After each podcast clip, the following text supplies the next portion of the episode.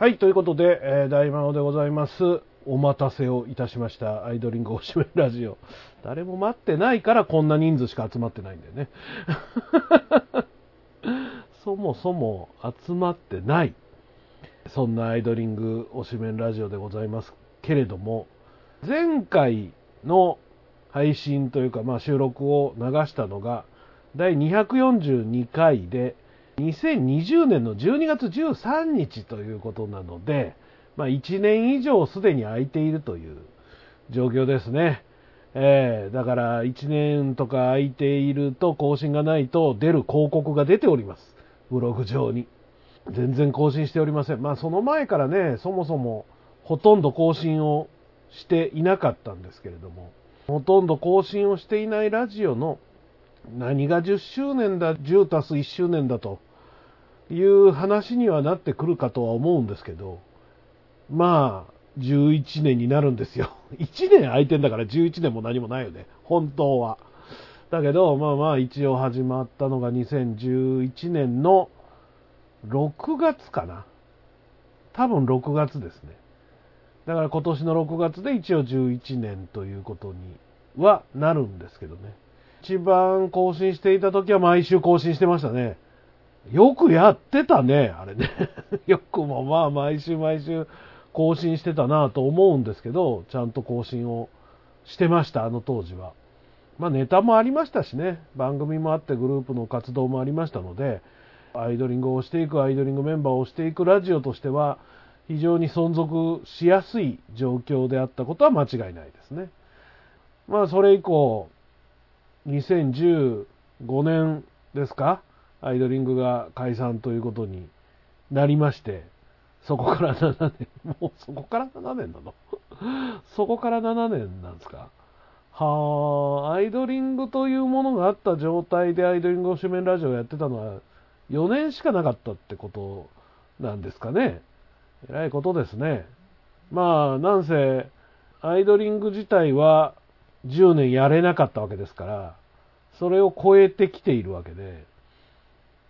まあ、この番組自体が始まったのが4期がもう入っていて、5期の候補生が決まるか決まらないかぐらいに始まってるんですよね。2011年なので。そう考えると、未だにアイドリング、アイドリングって言ってるのはどうなんだという話でもあります。まあ、1年以上前の同窓会の放送の近辺ですね。あの頃は、ちょこちょこちょこちょこ放送に合わせて配信もしていたんですけれども、まあ、あの時でも僕らはやることも終わったので、もう終わろうではないかと。最終回迎えようではないかというふうに、え言ってたわけですね。242回の前回放送配信でですね、かなり近い未来、この番組は最終回を迎えますと。まあ、一応高田信彦風に言ってみたんですけど、まあ、なんやかやと終わることができないまま、最終回を収録しようしようと思いながら、まあ、何よりもやっぱりコロナっていうのがきつかったですね。最終回をしてからも、イベントをやることは可能なので、別に最終回してしまってから何周年とかじゃなくても、アイドリングの思い出を語るようなイベントっていうのはやってってもいいと、今でも思ってるから、だからやるんですけど、本当は番組としては最終回をやってですね、こうやって思い出したようにイベントに向けて、まあ今日は分かってる方は分かってると思いますけど、まあ来週に迫ったイベントに向けてえ告知するだけの番組です。はっきり言って。告知番組です。だけど、まあ告知を聞いてくださる方がもしいらっしゃってね、そのイベントに行くぞって言ってくれる方がいらっしゃるのだとすれば嬉しいなと。ありがたいなと思う次第です。今、4年ぐらい前の2018年ぐらいのドルオタ工場をね、結構編集して配信したりしているんですよ。YouTube にアップロードしてるんですよね。で、ああ、坂口さんどうもありがとうございます。手を挙げていただいてありがとうございます。2018年のもう4年も前の話なんですけど、その時点でアイドリングがなくなってもう3年ぐらい経ってるわけですよね。そう考えると、まあ、おじさんは一体何をやってるんだろうと、しつこくしつこくね、さっさと終わりなさいよという感じではあるんですが、グループのもともといた人たちが案外頑張ってる。もっと皆さんさっさといなくなるかなみたいな部分は僕の中ではあったんですけど、案外頑張ってらっしゃるので、その頑張りっていうのは、僕なんかが形にしたところでね、特に、あの、本当にグループもあって、番組もあった時みたいには、皆さん当然聞いてくれませんし、当たり前ながらね、あの頃はすごかったですよ。第0回を配信してすぐに、多分みんな勘違いしたんでしょうね。アイドリング推しメンラジオって言って、アイドリングのメンバーのラジオが始まったのかなときっと思って、みんな聞いてくれた。第0回はね、一瞬にして1万回再生というか、アクセスがありましたね。そこからどれぐらい皆さん聞いてくれてたのかはよくわかりませんが、え、サコシさん、特に大魔王さんの予想をいい意味で裏切った朝日奈央。ね、本当にそうですよ。朝日さんが今一番売れておりますけれども、まあその心地は後ほどしっかりさせていただきますが、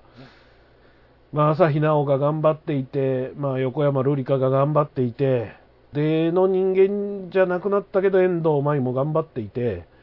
で皆さんそこの場所でそれぞれ頑張ってらっしゃる。梅子さんとか坂地さんもそうですし、でじゃないようになった人たちもきっとどこかで頑張ってらっしゃるんだと思います。でね、今日は本当なら前回の242回の後に絶対にやらなきゃいけなかった回があるんですよ。それは2020年末に普段塾入りをした関谷真由会は絶対やらなきゃいけなかったんですよ。で、やるつもりだったんですけど、まあなんか僕の中のそのモチベーションも上がらないし、仕事も減ったりしてね、なかなか大変だったので、僕自身も。やれませんでしたね、結局。関谷会を。関谷会は絶対にやらなきゃいけなかったんですけど。2020年末に、柚木寛太という名前になって普段塾入りして男装グループに入ったわけですね。関谷さんがですね、1年間すごく頑張ってきたと思います。で僕はもともと普段塾の、まあ、オタクというか、ファンでもありますので、嬉しかったんですよ。やっぱりアイドリングメンバーだった関谷さんが、ダブルマユからベスティムを経由して、その後普段塾に入ったっていうのはね、僕の中ですごく嬉しい出来事でもあったんですよね。去年のティフのスナック梅子にその日出演がなかったにもかかわらず、まあ、初日の開催が台風でなしになったのでっていうこともあるんでしょうけど、2日目は普段塾の出番ないのに、ちゃんと柚木寛太として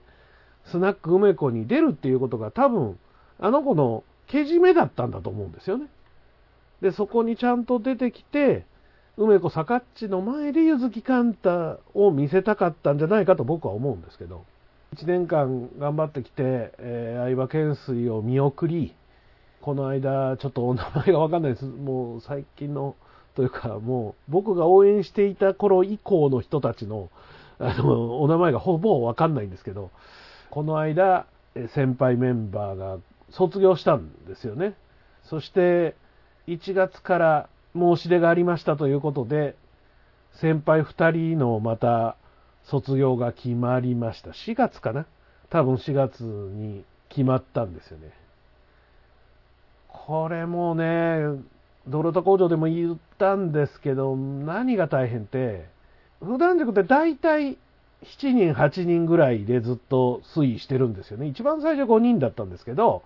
1人辞め、2人入り、1人辞めみたいなことを繰り返しながら、大体少なくても6人かなぐらいで推移してたんです。で、7人のところで、懸垂君が辞め、で、この間、1人辞めて5人になり、そして先輩2人が辞めると、この4月から、その1年前に入った柚木寛太と、これもあと2人の名前がわからないんですけど、その時に入った同期3人だけになるんですよ。先輩が誰もいない世界線に入るんです。つまり、摂さが入った時、一緒に入った子たち。まあもちろん、その3人のうちもう1人もデラっていう名古屋のアイドルグループからなので、経験者ではあるから、結構引っ張ってはいけるのかなとは思うんですけど、今日この番組をやろうと決めていろいろ考えていた時にですね、関谷さんが、もし、アイドリングが終わった2015年の時に、ダブルマユもベスティムも経由せずに、そのまま普段塾だったらどうだったんだろうとかね。その頃に、関谷さんがもし普段塾に入っていたら、また違う景色だったんじゃないかなとか思うんですよね。で、今のその普段塾の体制自体ね、そのまあいろんな SNS を見ると、体制批判というか運営批判をしている人たちもいたりはしますが、僕にはよくわからないので、批判する資格もないので、それを批判したいわけではないですけど、でも、僕たちが応援していった頃の普段塾と、今の普段塾のその卒業というその選択というか、入って2年なんですよね、その先輩たちも。で、コロナ禍の中の2年で頑張ってきた人たち、頑張りきれなかったのか何があったのかは分かりませんけど、サイクルが早いんですよ。それまで僕が推していた緑川京平、京本いうか、でも何年いたんだろうな2016年ぐらいに辞めたんでしたかね。まあでも、結成当初からいましたので、かなり長い時間いました。で、もともとやっぱり四十院陽介という乾陽子さんが辞められる時に30歳で辞めたので、まあ30歳定年制と一応言われていたんですね。普段塾は。確かに、キャンチアキも、今日もというかも、浦エリカも大体30で辞めていったんです。だけど、ここ最近の人もそんな年齢までやるとかじゃない時に辞めていっているので、別に30までやれって言ってるわけじゃなくて、なんかそのコロナもそうだけどコロナ関係ないところでも、なんかそういうそのグループの雰囲気ではなくなってきているのかなと思ったりして、で、そこを、たった1年の3人で、屋台骨支えていかなきゃいけないっていうのが、まあ、なんていうのかな、まあ、関谷さんそのものの、その、なんか苦難の道を結果選んじゃうんだなという気がするんですよ。えー、普段塾にしても、アイドリングにしてもそうですけど、アイドリング、ネオネオフロムアイドリング、どっちが先だっけ？最初アイドリングネオだったの？ネオフロムアイドリングだったの？どっちが先だったか忘れたけど、まあいいや、ネオに、ネオ期という形でアイドリングに入って、結局あれも2年で解散になってしまったじゃないですか。2年という決まってはなかったとは思いますけど、ネオが入るときにアイドリングが解散するなんてことは当然決まってなかったからこそネオが入ったんだとは思いますが、たった2年の最後の茨の道だったと思うんですよ。それはそれで楽しかったとは思いますけど、正直その最後の最後のアイドリングを任されるまでいかないんですよね。でも1期生もいたから。だからそこがまた違うんですよね。アイドリングは、やっぱりトンちゃん、ルーリーさんがいて、2期生も3期生も4期生も5期生も皆さん何人かずついらっしゃる状態だったのが今回はそれさえもない状況の中かといって解散でもないんですよね。新メンバーを入れるそうです。今オーディション中だそうですけれども、これからもうますます関谷さんが茨の道を歩むのではないかと思ったりしてね。いや、これはわかんないです。僕は関谷さんではないので。だけど、やっぱり無双の中でもっと早くに普段塾に入ってればとか思ったりするんですよね。だけど、結局人って経験を積んで積んで繋がって繋がって今があるわけで、1から9に10にはなれないから、その間のダブル眉ベスティムっていう、神原さん主導のダブル眉があり、当時の関谷さんの事務所が管理してたベスティムっていうのがあって、そこから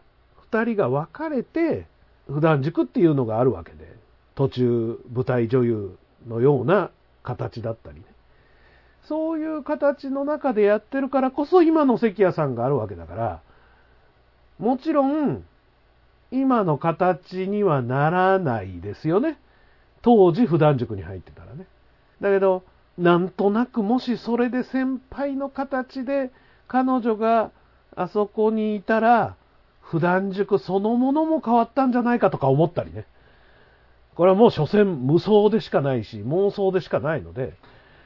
今の普段塾のファンの人たちからしたら、ふざけんなと、何も分かってねえくせにという風になるかとは思いますけど、なんとなくそんな感じがいたしますね。俺の準備は OK だぜ。準備ができすぎている。俺の調子はこの上ない。行くぜ。こっちも準備は OK よ。さあ行くぞ面白くなるぜ出なけりゃ判断が悪かったってこった生きてりゃそこから学べる面白くなりたければ大魔王ラジオチャンネルを聞けばいいわバカどもを倒して時間通りに晩飯を食べれば今日は上々今夜はポークチャップだ敵を倒しながらでも晩ご飯食べながらでもいつでも聞けるわ大魔王ラジオチャンネルならねいいか俺はずっとトレーニングをしていたんだそろそろ実践と行こう。大魔王ラジオチャンネル聞いてたら、トレーニングなんかしてる場合じゃないわよ。正直に言おう。俺は怖いんだ。心の底からだ。なんてだ。俺に怖いもんなんてね。怖いもの見たさで、大魔王ラジオチャンネルの各番組を聞いてごらんなさい。きっとお気に入りができるわ。何事も最高の結末を迎える。少なくとも俺はそう信じてるんだ。大魔王ラジオチャンネルも毎回毎回結末を迎えるわ。それを気に入るかはあなた次第だけどね。大魔王ラジオチャンネル各番組はシーサーのほか、Apple、Amazon のポッドキャストでも聞けます。YouTube ではショールームで放送中のドロータ工場の過去番組も見れますよ。ポッドキャスト、YouTube のご登録お待ちしています。えー、関まゆが普段塾に加入しているって知らなかった。え今まで？マジで？大魔王さんがおすすめしてくれたサイリウム、サイリウムライトっていう曲ですね。はい。普段塾というか、不女シスターズの曲ですね。え、だからほとんど歌われないんですよ。不女シスターズの歌だから。どっかのツアーでね、普段塾で歌ったんですよね。もしかしたらキャンチ、武器は桃太郎が卒業するタイミングのツアーあたりだったかもしれないですけどね。本当の話ね、やっぱり僕らはアイドリングネオであった関谷真由を見てきて、応援してきて、その彼女が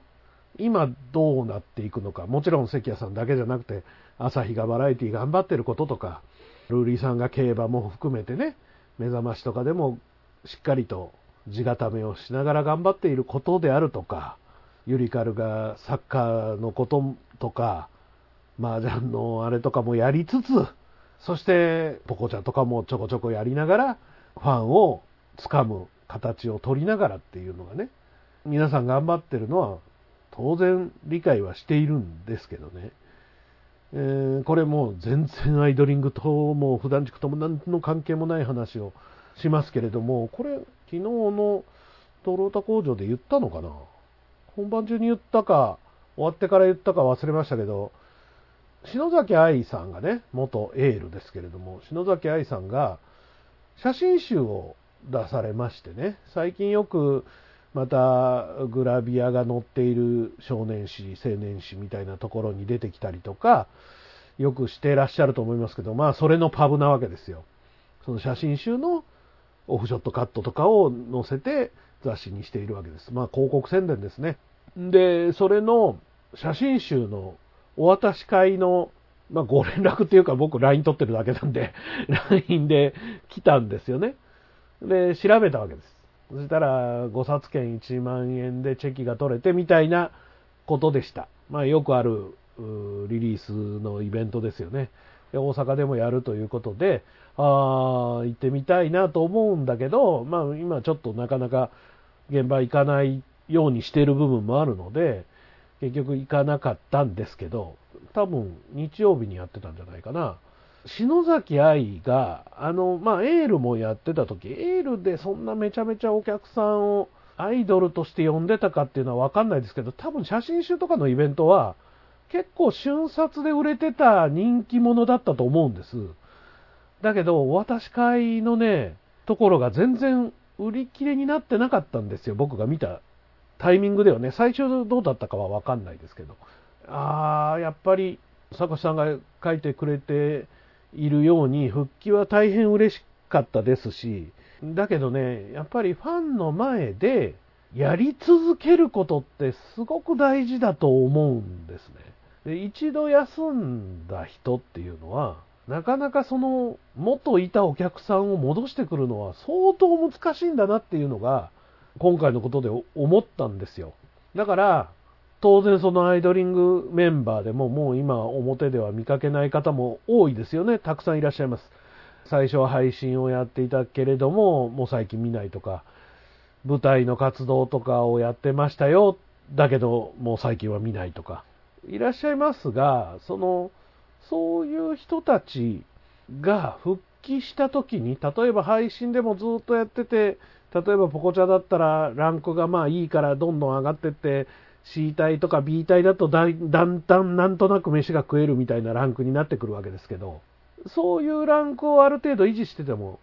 一旦ポーンとやめちゃうと、戻してくるのやっぱり難しいんですよ。なぜかっていうと、やっぱりそこにお金を投入してた人は、他のところにもお金を投入していっているわけで、そしたら、他にお金を今メインで投入している人たちが戻ってくるっていうのは相当やっぱり難しいんだと思うんですよ。まああの、直接のね、上がりじゃないところ、つまり朝日みたいなテレビのギャラでちゃんと生活ができるレベルになるのが、本当はタレントとしては一番理想的な形です。でもそれは今の時代なかなか本当に難しいので、そういうのは本当の一握りの人でしょうね。その一握りの人に朝日が入ってるっていうのは、すごいと思いますけど、朝日と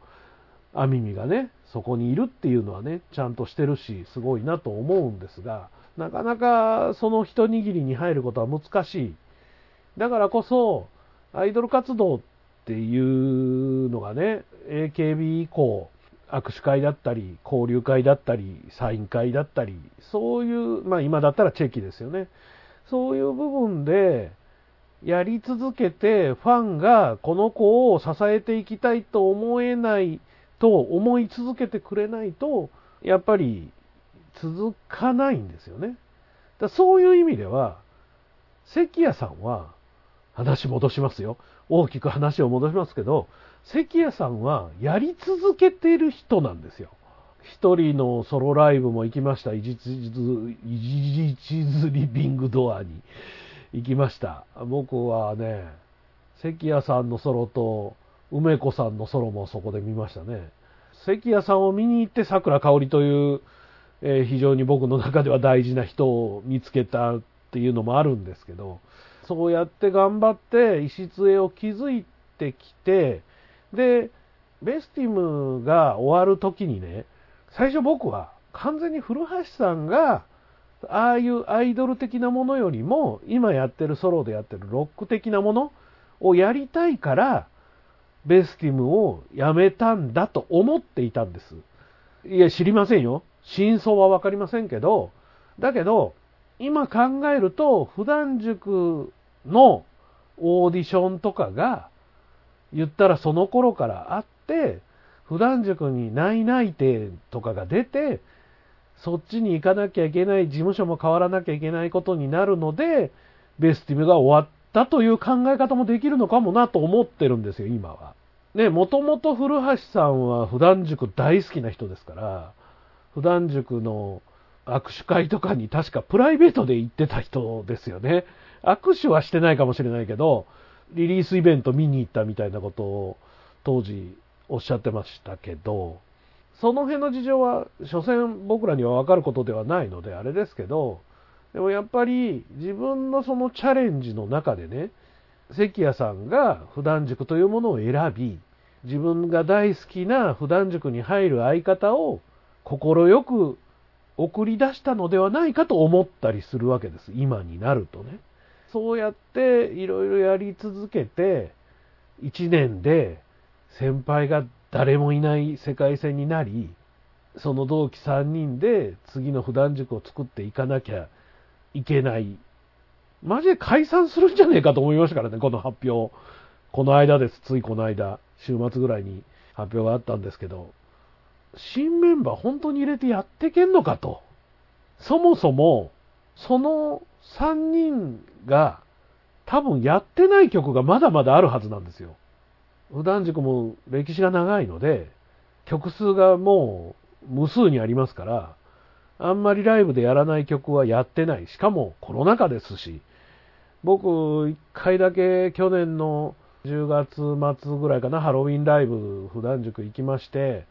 で、関谷さんにも、関谷さんって言っちゃダメなのかもしれませんけど、ゆずきかんたくんとね、ツーショットのワイドチェキになるのかな、今。昔はポラでしたけど。まあ一緒なんですけど、ワイドチェキもポラも。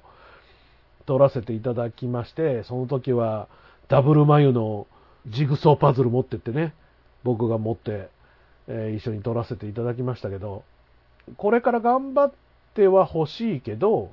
その茨の道を行く関谷さんをどう応援してあげたらいいのかが、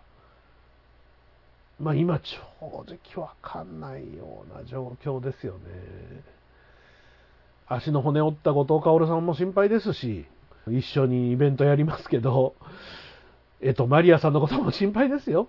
もちろん。だけど、今僕の中で一番ちゃんと活動をやっていて、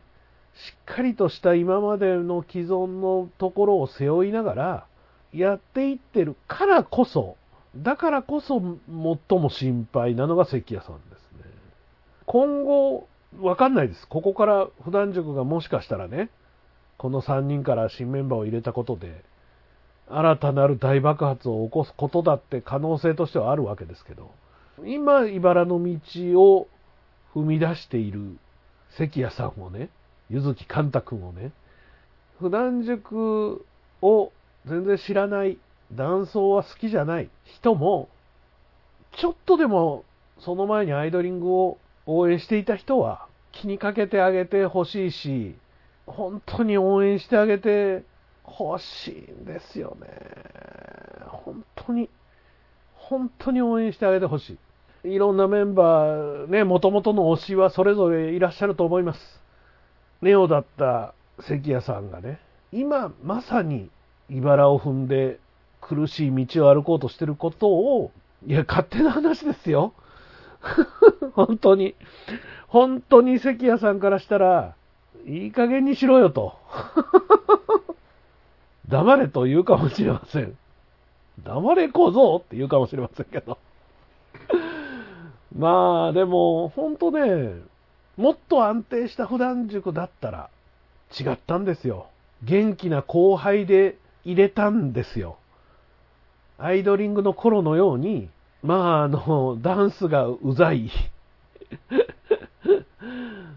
そんな後輩で入れたんですよ。彼女は。だけど、今ここに至って先輩になるわけですから、アイドリングをしていた人と、デラをしていた人たちが結集してですね、普段塾を支えてあげてほしい。アイドリング推しメンラジオだっつってのに。普段塾の話ばっかりしてるけど、だけど本当にね、関山湯を支えてあげてほしいんです。いや、お前がやれよという話なん 僕はね、普段塾辛いんですよ、未だに。未だに辛いんですよ。その、ハロウィンライブの時も、2時間あって1時間がなんか運動会みたいなのをやってて、ステージ上でね、メンバーでなんかいろいろ運動会みたいなのをやってて、後半1時間ライブだったんです。後半の1時間のライブ、僕の知ってる曲がほぼ出なくて、チェーンメンパラダイスっていう曲、1曲だけしか僕の知ってる曲がなかったんですよ。今の曲全く知らないんで、本当に聞いたことない曲しかやらなかったから、全然平気で入れたんですけど、これがもし僕が知ってる頃の、あの頃の普段塾の歌が出てきたら、またちょっと僕の心持ちは違っただろうなと思うので、なかなか素直に見れないという。まあでもあの、本物のライブというよりはリリースイベントとかはね、今後行かせていただきたいなと思ってるので、まあそうなるとやっぱりコロナですよね。コロナが憎いですね。大体あれですよ、アイドリング落ち面ラジオだって、これアイドリングの同窓会自体がちゃんとやれてたら、コロナがなくて、ちゃんと球体に集まれて、その球体でやったら、そのイベントの後に僕は絶対イベントをやってたわけですよ。最終回の時もそれやりましたけど、朝までイベントやりましたけど、そんな形もできたわけですよね。それもできず、なんか全てがこう、コロナのおかげでなんか、まっすぐこう行くはずのものが全部こう迂回させられてるわけですよね。で、迂回の道がもう山道というかもうガタガタ道だったりするので、スーッと行けないわけ。だからね、もうそれはもう皆さんそうだと思います。アイドリングの元メンバーたちも、それを応援していた人たちも、皆さんそうだと思いますけど、本当に結局険しい道にさらされてるのは、普段塾に入って先輩になるからよりも、何よりもかによりも僕たちも全部コロナのせいであぜ道走らされてますからね。このあぜ道というかもう岩場上がらされてるみたいな生活を早くなんとかしてほしいとか思いますけど、それはもうアイドリング推しメンラジオでどうにかできるレベルでは当然ありませんので、はい、どうしようもありませんね。大魔王ラジオチャンネル2、30分延々と喋ってまいりましたけど、相変わらず台本なしで、関眉のことを見事に語る大魔王さんすげえと。あいやいやいやいや、まあまあまあ、まあまあ。台本は用意しない主義なんで、何も見てません、本当に。こうメモも何も、携帯も何も見てないです。自分の思いの丈をぶつけるだけのラジオしかやってませんので。そうですね。だから、アイドリングってね、どうなのかな。やっぱり思い出の中に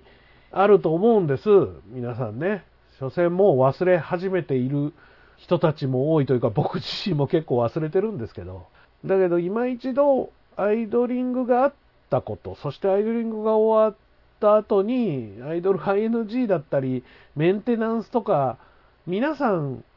あがいてくれていたじゃないですか。もうみんなであがいてあがいて、あがいたんだけど、その結局コロナでメンテナンスの活動も梅酒の活動もほぼできなくなって、浜口コントサークルもできなくなってですね、本当に上手にいかない世の中ですけど、僕がやるイベントでね、そんなもう何かできるわけじゃないとは思いますけど、何か一つのきっかけになったら嬉しいなと思うわけですと、なかなかスムーズに告知にたどり着きましたね。言わなけりゃいいのに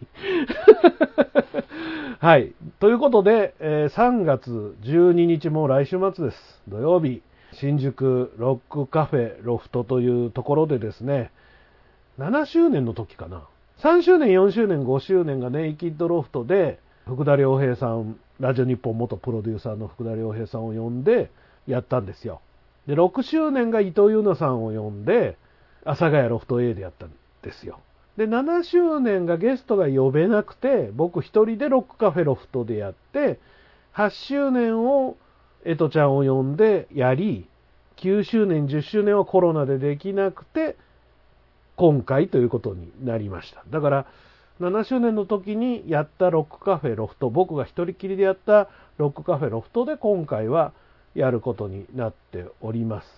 アイドリング推しメンラジオプレゼンツ元4号エトマリアレベル2.9生誕記念トークイベントということで、こちら昼の部ですね。こちら、ロックカフェロフトのページの方で、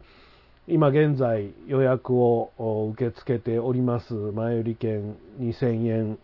当日2500円ということになっております。まあ、ドリンクなり、お食事なりしていただくことになりますけれども。まあ、現場で見れる人は現場に来ていただきまして、で、現場にもしも来れない方は、ツイキャスプレミアムの方でですね、え、配信していただくことになっておりますので、こちら配信チケットが1500円になってますから、えー、ぜひこちらも見ていただきたいなと思っています。まあ、えとちゃんとやるの3年ぶりですか。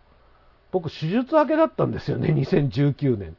脳腫瘍の手術をしまして、その手術明けというか、オファーしたの僕ね、覚えてるんですけど、入院してる病院のベッドで携帯で出れませんかって僕まだ退院もしてないくせに夏ぐらいにイベントやりませんかみたいなことでオファーをして実現したのが前回で、で今回は生誕ということで、まあ、えとちゃん自体がイベントやりたいと、大門さんまた一緒にやりませんか？ということでお声掛けいただいたので、今回やることになりました。こちらが昼の部一部でございますので、ぜひこちらまず見に来ていただきたいです。ちなみにオープンとかはここ書いてないですけど、そのロックカフェロフトのページに行っていただければ、あオープン時間とか全て書いてありますので、そちらを見てください。そして夜の部がこちら、アイドリングおしめラジオ10足す1周年記念イベント、番組はほぼ更新してませんぐということで、こちらがですね、前々からアイドリング推しメンラジオが好きだと、アイドリングが好きで推しメンラジオをずっと聴いていると言ってくれていました、ストロボサイダーというバンドのですね、ドラマー高橋圭さん、そしてメンテナンス21号でもありました森風花さんですね、今プロデューサーとしてもやってらっしゃいますし、自分でもアイドル活動をしてらっしゃいます。僕はあの、ここの森さんがやっている、プロデュースしているポジティブモンスターっていうところに結構あの応援している子がいるので、えー、一度東京行った時にそのライブも行きまして、で森さんにもその時にご挨拶させていただきました。とりあえず、アイドリング大好きな2人をゲストに呼んで、アイドリングのことを語ろうではないかと。高橋さんはおしめラジオ聞いてくださってましたけど、森風花さん多分、アイドリングおしめラジオについては何も知らないと思うんで、そのあたりも含めて、えー、いろいろとお話できればなぁと思っております。